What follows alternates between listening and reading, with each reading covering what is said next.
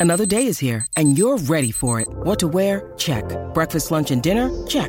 Planning for what's next and how to save for it? That's where Bank of America can help. For your financial to-dos, Bank of America has experts ready to help get you closer to your goals. Get started at one of our local financial centers or 24-7 in our mobile banking app. Find a location near you at bankofamerica.com slash talk to us. What would you like the power to do?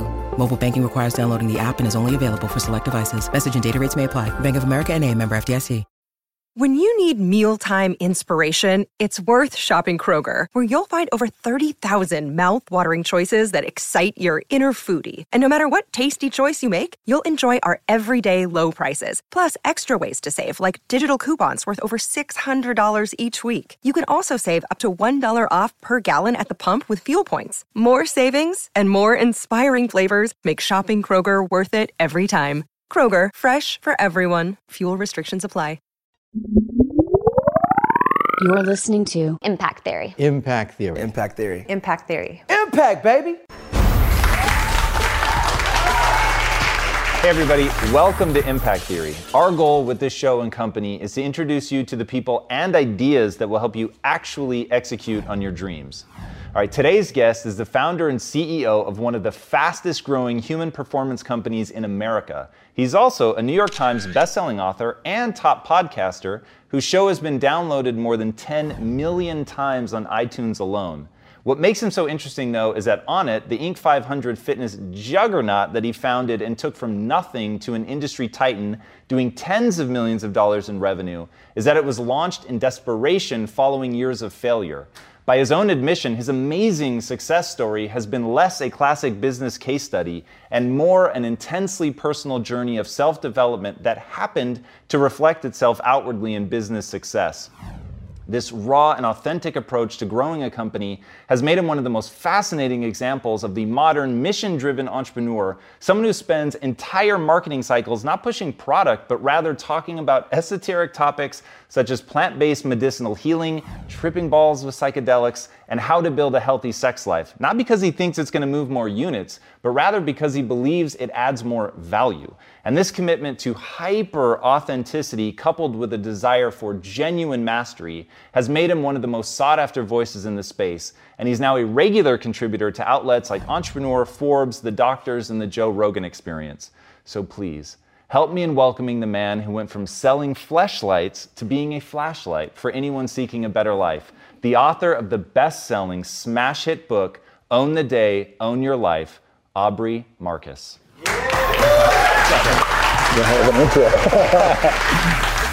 Dude, that working on that one was a lot of fun. You really are like this classic example of what entrepreneurs are becoming because we have this new voice with podcasting and everything. It's really incredible to watch you be so mission driven and mission focused.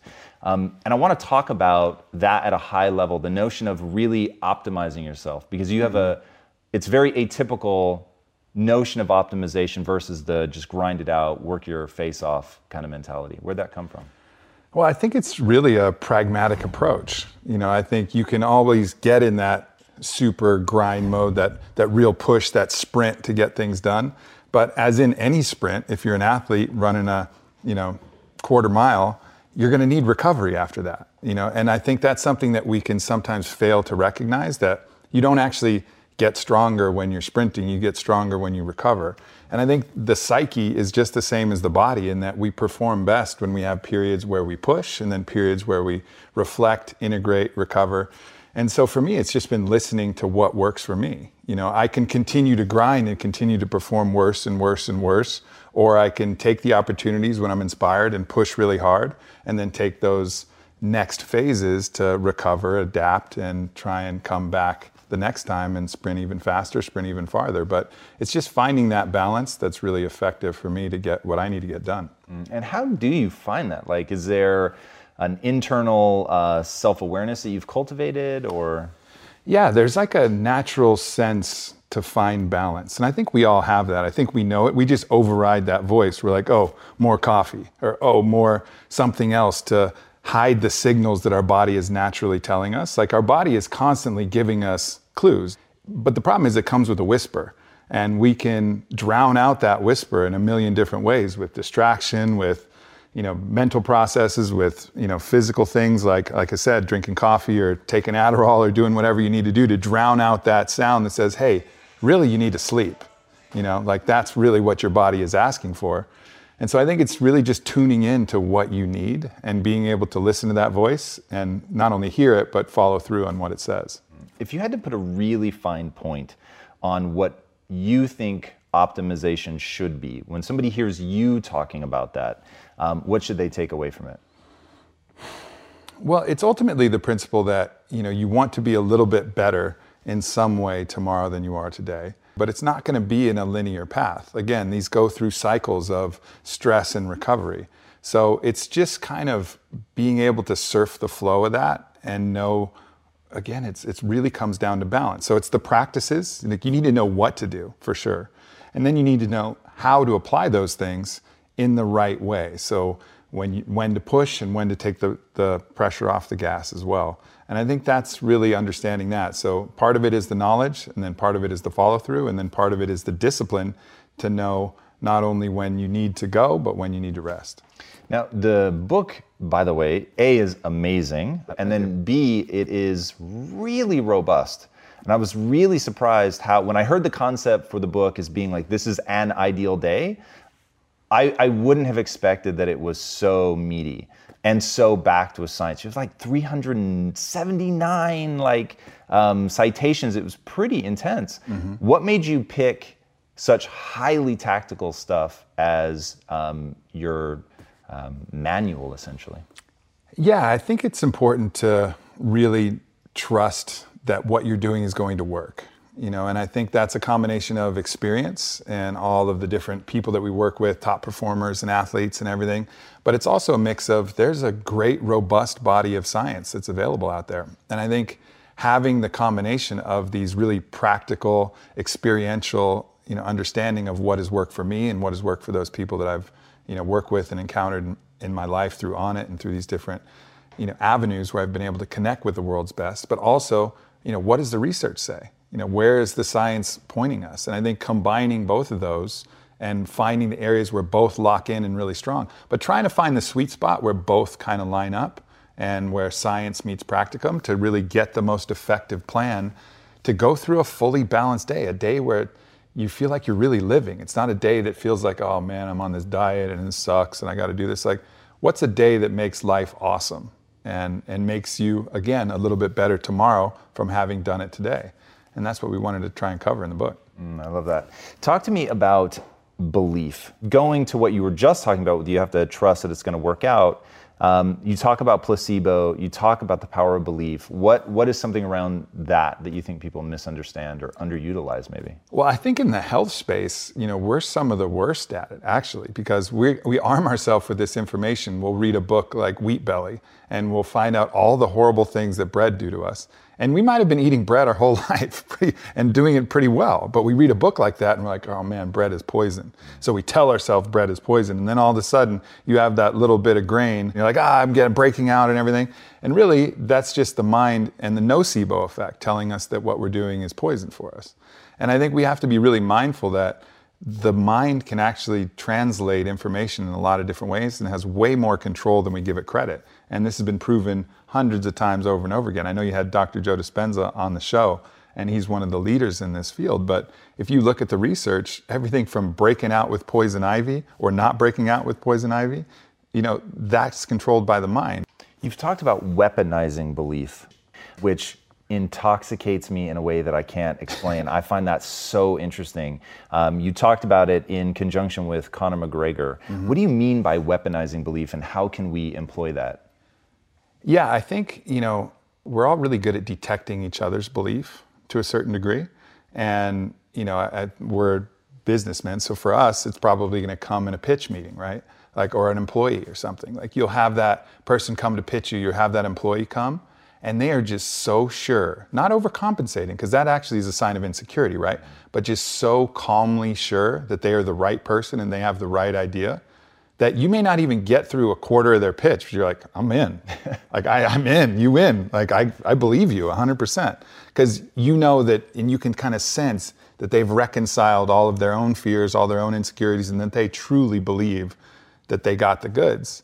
And I think that's somebody weaponizing their belief. That's somebody who has done the hard work to really know themselves, know their product, know what's going on, and they're utilizing belief to convince you far, you know, far more than you know the documents and everything else. Whereas you can have somebody else with a great idea who's really insecure and not confident and doesn't believe in themselves, and you'll look at it and like, ah, I just don't think it's going to work, you know.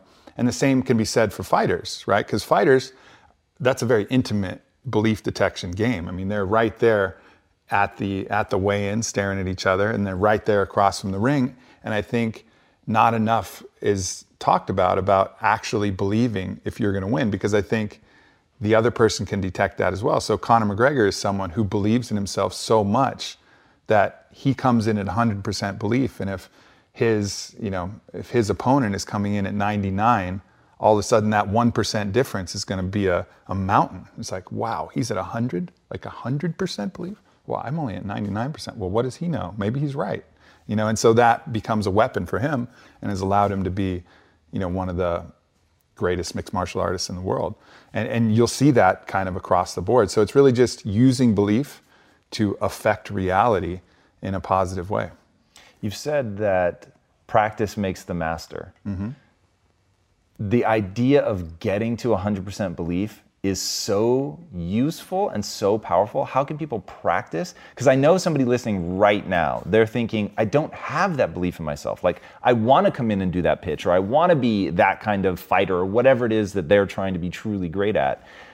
But they don't know how to practice it. They don't know how to cross that chasm. What have you found is usable for practicing belief? Yeah, you know, I talk about this. I actually, one of the first big pieces I wrote is a course called Go for Your Win. And I talk about, a whole, I have a whole chapter on belief and the different forces. And, and to sum that up, um, I think there's a couple things that, that you want to do. For one, you have to really do the work.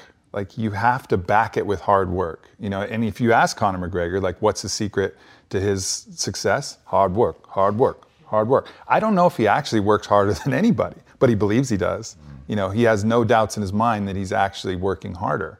And, and that's, I think, important. So, really making sure that you really do your best to get the goods, you know, and to, and to practice that and to go out there and put yourself out there. And then on the other side, what is the thing, what is the antagonist of belief? Well, the antagonist of belief is fear. You know, fear is a belief that something negative is going to happen rather than something positive is going to happen. So it's like that's on the other side. You're almost believing in your failure right? Rather than believing in your success. So you have to go attack and collapse these different fears. And part of that is going to be sucking out the, the penalty if, if you fail, right? Because like a lot of the fear comes because we're afraid that we're going to judge ourselves harshly or whatever. So you got to realize like there is no such thing as failure. There's just learning, right? So you collapse the penalty for failure. So that collapses the fear, which allows you to believe even more. So that's one way to do it. And the other way is to just look at fear itself and play out the different scenarios, know that you're going to be fine. Again, forgive yourself always. And, and really also just attack fear wherever you see it, even when it's trivial, even when it's some kind of, we were just before the, before we got on here, we talked about the fear of the number 13, trigotricophobia. Like if you're afraid of 13, you know what you need to do? You need to put 13s all over your fucking house. You know, you need to like sit in 13s. You need to go to the 13th, demand to be on the 13th floor of every hotel and every airplane, because you got to get over that shit. Because that is telling yourself that there's something irrational that should control you. And if you believe there's something that's irrational that should control you, that will apply universally. So wherever you find fear specifically, that's out of balance with actual danger. Like I'm not saying touch a hot stove or put your hand in a rattlesnake cage. Like there's danger there. That's not fear. But 13, no danger. You know, that's not real. So go collapse that. If a fear of crickets like I have, or fear of like whatever it is, collapse fear wherever you see it. And that specific collapse will help with the universal collapse of fear in general. What framing device do you use though? Because as you were telling that story, and the notion of sucking out the consequence, I think is really strong. Mm-hmm. But there's a real consequence for you. So you have a business, employees count on you. Like if you make enough wrong moves, people lose their jobs, they spiral out into panic. Like, how do you get to the point where even something like that, you're able to say, you know, this, this isn't really a, a life and death consequence? You just got to understand the only thing that you're responsible for is your best. like you can't do better than your best. You just do your best. And if you try to obsess too much, you're not doing your best. You're going to be paralyzed, right? So you have to get as much information as you can, make the most educated choice, make sure that you're not choosing based on ego or emotion or, you know, greed or these other forces that delude you and prevent you from thinking clearly. But if you do your best and you fail, like what are you going to do? Beat yourself up for that? Like that doesn't make any sense. If you're doing your best, if you're really laying it out there, there's nothing nothing more you can do. And and that's I think the that's really the key is just to constantly rest and rely on that fact that I'm just I'm doing my best and there's nothing nothing more than that. I want to go back to what you were saying about fear, which I find really interesting and is admittedly amusing that uh, crickets and roaches, I think, mm-hmm. really freak you out. Um, and so you've talked about immersion therapy, but now taking it beyond sort of uh, the external things. When you said when something really stings you, it really upsets you, you know that there's something, an insecurity, a fear, or something going on there. What is that process of discovering what it really is that's bothering you look like so that you can remove it?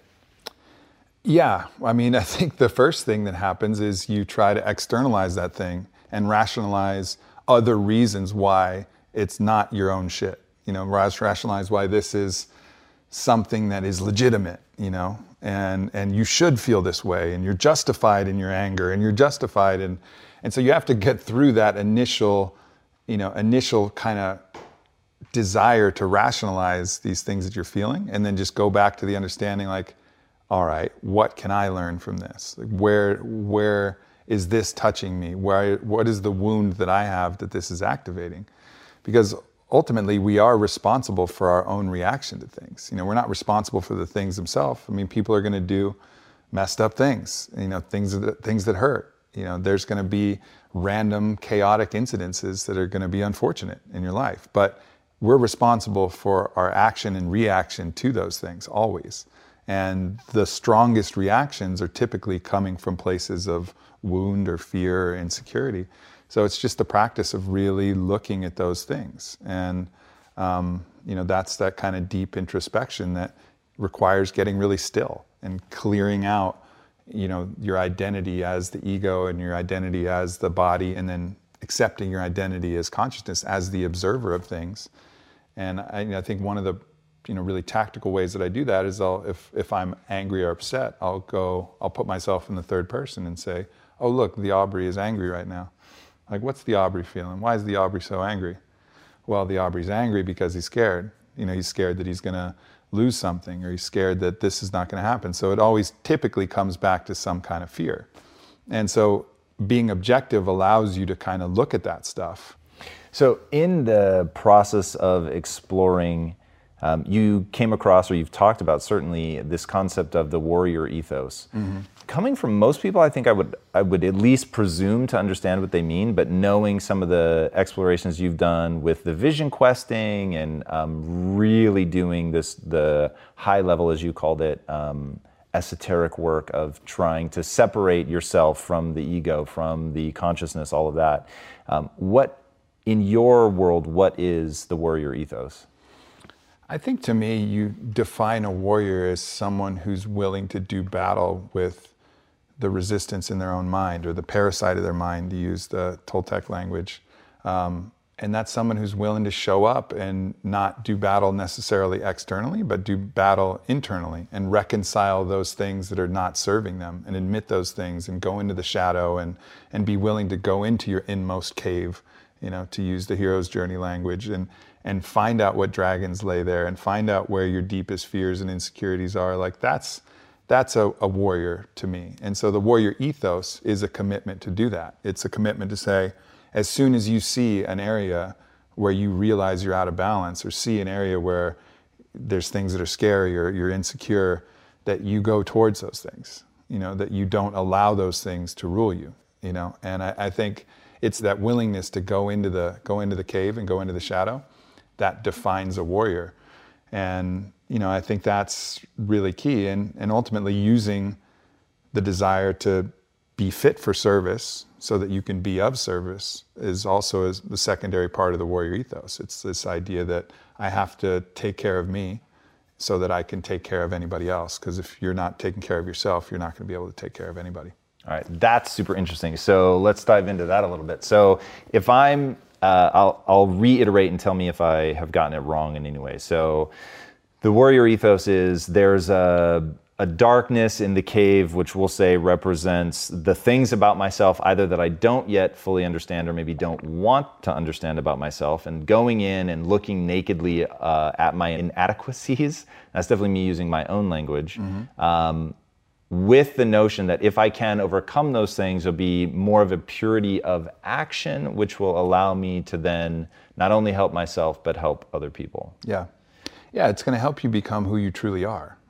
And that's what's going to ultimately allow you to do the things that are your legacy, that do the things that are going to help the world in the most positive way and help those people, you know, very close to you and also help the people, you know, many ripples away. And uh, but it all comes with expressing yourself as the best version of yourself, who you truly are, and you can't do that unless you're willing to, you know, kind of go into the shadow. You have an analogy that I think is really powerful. Imagine your favorite video game and it had no dragons for you to slay. Like mm-hmm. in life, we have this sort of impulse where we want things to be made easier, but in reality, would that really serve us in terms of trying to become something better? Uh, you seem to have put yourself in arguably the most difficult position in terms of having dragons to slay that will bring things up, which is being in an open relationship, Yeah. uh, which I imagine brings up insecurities. I mean, um, Yeah. walk us through what that's like. Um, and, and do you think having some sort of stressor, obviously not necessarily that, but having a stressor that's forcing you to really identify your insecurities is useful? I do, and I, and I think you have to be mindful though that you know just like if you go to the gym and you haven't you know worked out in a couple years and you load the squat rack with 305, you know, then 315, then it's it's not gonna it's not gonna be effective. It's gonna break you, you know, and, and I think making sure that you don't add so many stressors that you actually break yourself, that you have time to recover, is important.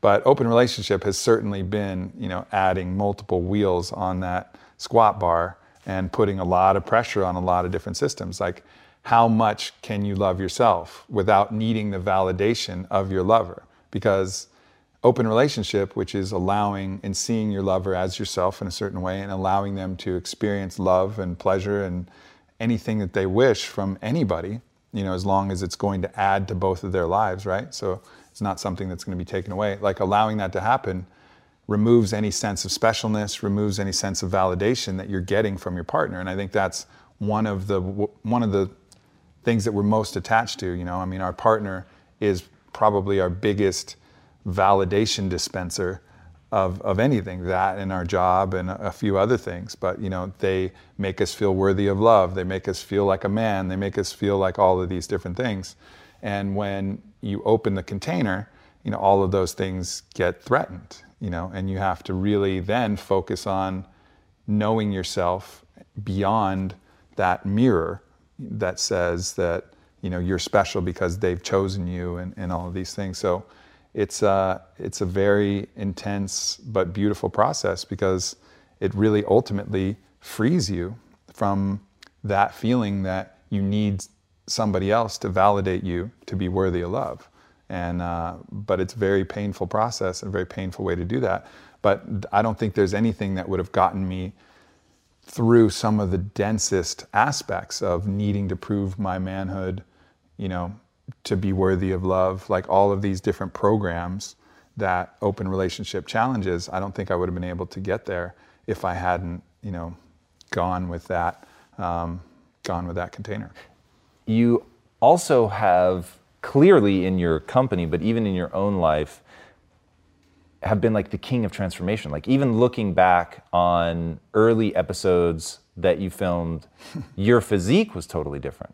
And so to see how much muscle you've added, and I know what an extraordinary amount of work that takes. So how do you reconcile the like I'm good where I am with, but it's also okay to want to push and to be more? Exactly like that. You're good where you are, but you could do more. I love you where you are, but you could do more. Like you're perfect where you are, but you could do more. right? It seems like a it seems like something that's that doesn't make sense, but it does. You know, you have to really appreciate where you are in the journey and say, yeah, where you are is awesome, but you could be better because that's the, the process is becoming better, right? So it's not it's not judging it externally by any other criteria because every step is good, but the process of striving for more, the process to really unveiling who you are to an even greater degree, to getting cleaner and clearer and more full and more robust and the best version of yourself, like that process is a beautiful process. I think it's one of the reasons why we're here. It feels the best. It feels the best to be continuing on the path. But that doesn't mean that you look forward to a point in the path, say, when I get there, I'll love myself. When I get there, I'll have made it. Like, love yourself where you are, wherever you are. That's awesome. But still strive for more because the striving is the journey. It's always the striving. One thing that you mentioned, um, I forget it was, if it was in your book or just in a talk that I heard, was in the Toltec tradition, there's the notion of the Norgwell. Nagual. Nagual, thank you. Mm-hmm. Um, talk to us about that because I find that incredibly fascinating. Yeah, they, they make a differentiation between the person who's the artist and kind of the canvas, you could say. You know, so the artist is an artist painting the masterpiece of their life. They're holding the brush. They decide how they want to make themselves, forge themselves. They decide how they want to express what they want to what they want to be or how they want to interact with this incredible, you know, school of life that we have available to us. And then the other side is those people who are just constantly getting paint splattered on them from other people, their parents telling, oh, you should be this, or you should do this, or this is what you need to be, this is how you need to look, this is how you need to dress, this is what, and they're just receiving all of this external pressure from what the Toltecs would call the mitote, which is like a term for the marketplace, where everybody's shouting and their expectations, their beliefs, their, you know, their agreements, all the things that they have that kind of we can either conform to or decide, no, no, no, screw all that. I'm the artist. I will decide what I accept. Maybe I agree with this perception. Maybe I disagree with this perception, but you take control of your life. And the Nagual is a, a place of control where you're shaping your own life with the power of your intent, with the power of your belief, with the power of choice and actual free will rather than being just kind of battered around by everything that society and, and people want you to be. You've said that we should be thinking of choice as a superpower, mm. which I thought was really cool. What do you mean? How is choice a superpower? it's funny because if we were able to do like even a fraction of the things we know we should, we would all be badasses, you know? But there's so many things. You talk to people, yeah, I should be doing that. Yeah, I should be doing. I know I should be. I should be meditating. Yeah, I know I should be doing this. I should be eating better. I should be doing this. Like we all know what we want to do to be the best version of ourselves, but for whatever reason, we don't do it. You know, and there's a lot of reasons why, but we're not doing it. And so the ability to choose and actually decide what you're going to do, to be the Nagual, to be the artist, and say, oh, well, if I believe I should meditate, then I'll meditate. And just collapsing that I know I should with actually doing it, you know, that is a superpower. That's what defines the greatest performers from the people who haven't quite made it yet is really their ability to say, oh, if I should train now, I will. Oh, if I should eat like this, I will. Oh, if I should do this, okay, then I will. It's collapsing that, knowing what, knowing what you should do and actually doing it and making that one. And that's ultimately a choice. You told a really cool story. It's wonderfully controversial. So let's yeah. get a little controversial. You heard somebody giving a speech. They were a former mm-hmm. opiate addict. Yep. They had a pretty awesome answer for how to stop doing opiates. Yeah. Yeah, he goes and it's a room full of psychologists mostly and psychiatrists. And he goes up there on stage and um, he was a war veteran, got addicted to opiates. And um, he says, you know, there's a lot of talk about how to how to quit from opiates. You want to tell, you know, let me tell you the best way. You put that bottle of pills on the counter and you don't take another fucking pill. And it was like you could have heard a pin drop in that room right there. But ultimately, you know, while that that's not going to be an easy path. That is a path that's available. Like that is a choice. Like there's nothing that is controlling your hand to open that bottle, to put that pill in your mouth. Like you have the will in order to do that. And I think a lot of different talk in society talks about, you know, we'll try and rob you of that. Oh no, no, it's it's a disease, you have no control. Bullshit. Like, yeah, it's gonna be fucking hard but you have control of your body, of your mind. Like, and we have to remind people that we do have control and that we are able to do these things. You know, he's not he's not like born with some special muscle that allows him to do that that other people aren't. Like we have the ability to tap into that superpower of choice, that superpower of free will. Not going to be easy, as the mind will play a billion different tricks and rationalizations and whatever. But ultimately, we are in control. You know, as I said, I'm not saying it's easy. And I'm not saying it's the best strategy. You know, I think you got to be fair and say like, oh, I can't do that. Well, if you can't do that, use use, other methods. You know, do what you need to do to be effective, but know that you do have that power. We all have that power. We have the power to to have the agency to make those type of choices. Do you have a method for people to use to strengthen that muscle? Yeah, it's what I call mental override. And one of the ways I talk about in my book is to take the cold shower. The ton a ton of benefits in taking a cold shower, but it's hard. You know, like you're going to build cold shock proteins, you're going to drop cortisol, you're going to, you know, raise norepinephrine, you're going to drop inflammation. It's going to actually change the state of your body, both short term and long term, for greater health. You're going to feel better. Period. If you take a cold shower, but it's going to be uncomfortable. So, how do you practice doing the uncomfortable thing that's going to be beneficial? How do you practice taking that nozzle from nice, toasty, warm, comfortable, hot to cold, well, you do it. And you do it over and over and over again until it becomes not even a choice. It's not even an option. You don't look at it and debate with yourself and argue with yourself. Well, should I? Should I? Well, is it really going to be that good? Maybe I'll do it tomorrow. Well, you just don't do that anymore. It's like, mm, here it comes. You know, and that's the way that you practice. You practice that. You know, and then the more you practice that, again, practice makes a master. Mm. Yeah, that the cold shocking, the just um, now go do it, I think is the, yeah. the, title of that for you, which I think is really, really powerful. Um, real fast before we begin our wrap up process, what are some really tactical stuff that you think people really miss that they should be doing to live that optimal day? So, first of all, everybody knows that if you're stressed out, take a deep breath. Well, don't take one deep breath, take six. And this is something I talk about a lot the research from a Japanese study shows that six deep breaths are what it takes to actually create state change. So start practicing that. You get flustered, you get emotional. Don't take a breath, just take six. Use that mental override to take six damn breaths and really start to unplug from that. And then use use the cold. You know, use the cold as an ally. Use that to practice mental override, use that to reduce inflammation, use that practice. I think that's something that's really important.